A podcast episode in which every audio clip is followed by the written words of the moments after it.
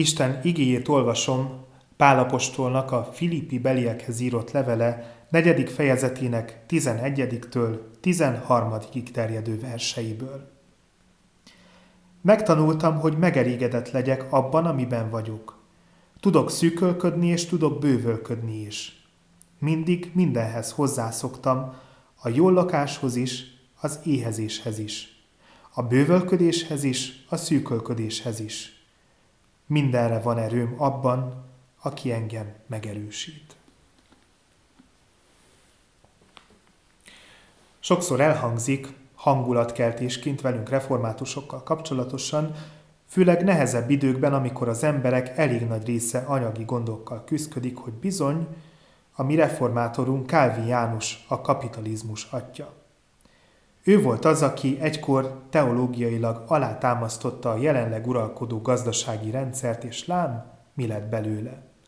Embereket zsákmányolnak ki szerte a világon, egyre nagyobb profit elérése érdekében.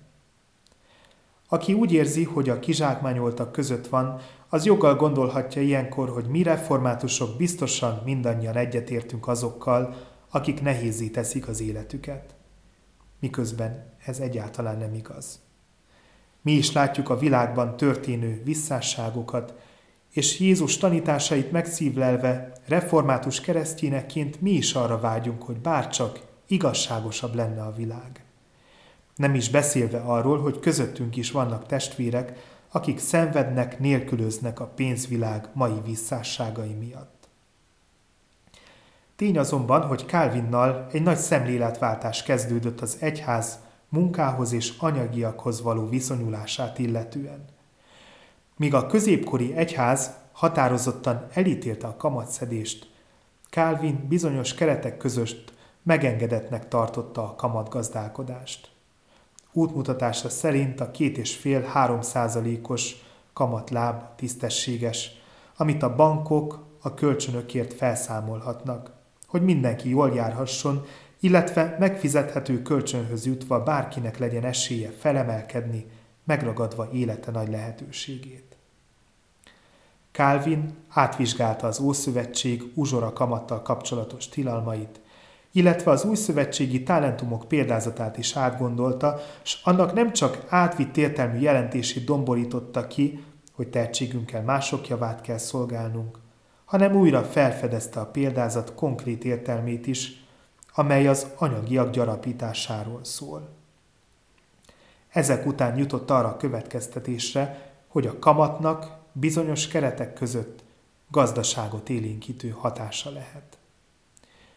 Ugyanakkor a munka megbecsülésére bíztatott, és jó dolognak tartotta a takarékosságot, illetve az anyagi javak felhalmozását is. Persze mindaz, amit tanított, csak egy olyan társadalomban működik jól, amelyben korrektség és kölcsönös tisztelet van az emberek között, amelyben megbecsülik az ember munkáját, és tényleg csak annyit vesznek el a keresetéből, ami a világi hatóság és a szociális háló jó működéséhez szükséges. Egy ilyen rendszerben akár úgy is lehet létezni, hogy az ember nem költi el minden keresetét, és nem kell egyik napról a másikra élnie. A reformátorok egyik fontos alapelve az volt, hogy minden hitkérdésben a Biblia tanítása a mérvadó. Mi is mindig ezt tartjuk szem előtt, amikor hitkérdésekről van szó. A Filippi levélből felolvasott ige is jó bizonyítéka annak, hogy nem a profit maximalizálás vagy a kapzsiság tanításunk jellemzője. Isten gyermekeiként és a Pálapostól által leírtak tisztelőiként számunkra is nagyon fontos az elégedettség, illetve a mértékletesség. Pálapostól azt írja a Filippi gyülekezetnek, amelynek az alakulásáról a tegnapi Isten tiszteleten volt szó, hogy ő megtanulta azt, hogy elégedett legyen mindig azzal, amilyen van. Pálnak talán a filippi gyülekezettel volt a legszívélyesebb a viszonya. Saját elmondása szerint egyedül csak tőlük fogadott el segítséget, ha anyagilag szorult helyzetbe került. Máshol mindig arra törekedett, hogy ő maga teremtse elő mindazt, amire anyagilag szüksége volt.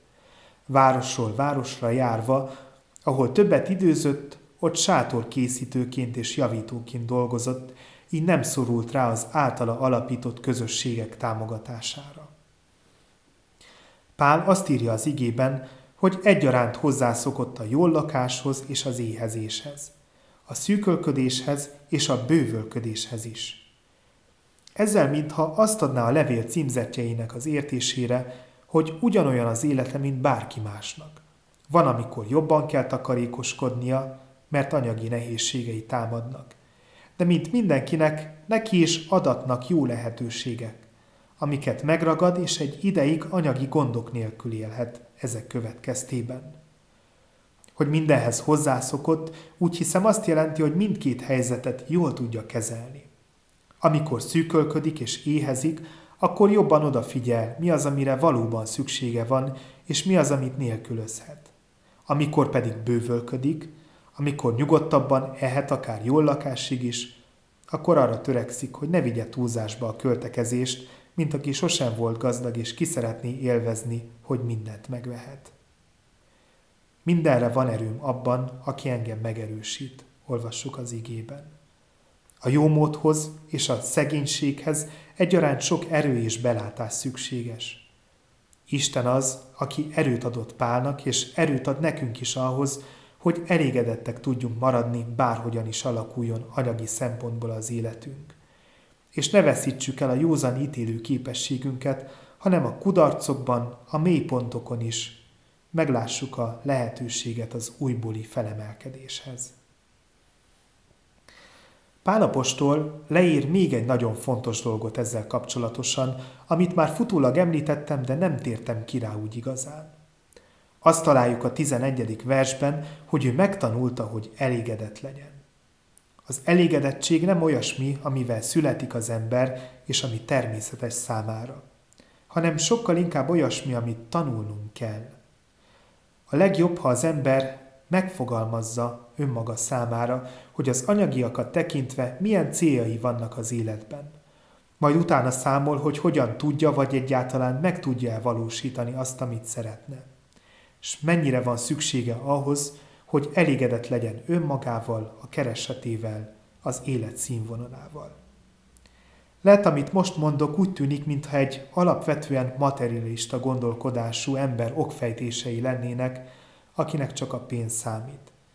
De az az igazság, hogyha az ember nem gondolkodik azon, hogy anyagilag honnan, hová szeretne eljutni, akkor vagy elszegényedik, mert lebecsüli az anyagiak fontosságát az életben, vagy fukarrá válik, mert mindig az az érzése, hogy nincs neki elég.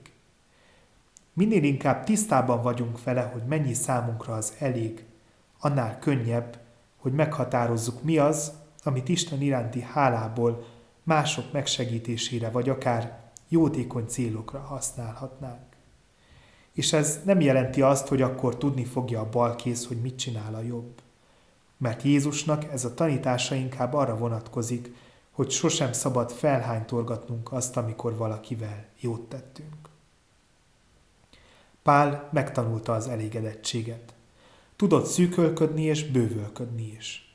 Tudott adni is. Legtöbbször úgy, hogy nem vett el olyasmit, amit neki adtak, de amiről úgy látta, hogy máshol sokkal nagyobb hasznát vennék, hanem inkább továbbította, hogy jó célokra legyen költve, és ezt valószínűleg egy cseppet sem bánta utólag. Jó, ha ebben is példát veszünk róla. Nem bűn az, ha odafigyelünk és tudatosan kezeljük anyagi ügyeinket. A reformátori mozgalmak egyik közös vonása az, hogy az apostoli szegénység megélésének fontosságát hirdették. Az a fajta apostoli szegénység, amely összhangban van a Pál által elmondottakkal, inkább egyfajta felelősség teljesen önkorlátozó pénzügyi tudatosság, amely egyensúlyt teremt az életünkben anyagiak és lelkiek között.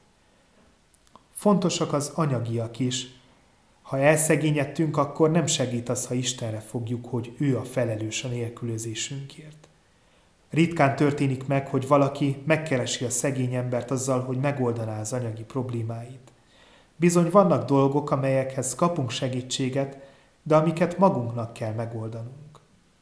Tudatosítsuk magunkban, hogy számunkra mit jelent a megelégedettség, és törekedjünk arra, hogy ne váljon bálványá az, amit Isten boldogulásunk eszközéül adott, de meglegyen mindig az, ami szükséges a mindennapokban. És bármi is ér az életben, sose feledjük el, hogy mindenre van erőnk abban, aki megerősít bennünket. Így még életünk nehéz helyzeteiben is van reményünk arra, hogy ő felemel, és újra lehetőséget ad nekünk arra, hogy emberhez méltó életet éljünk. Amen.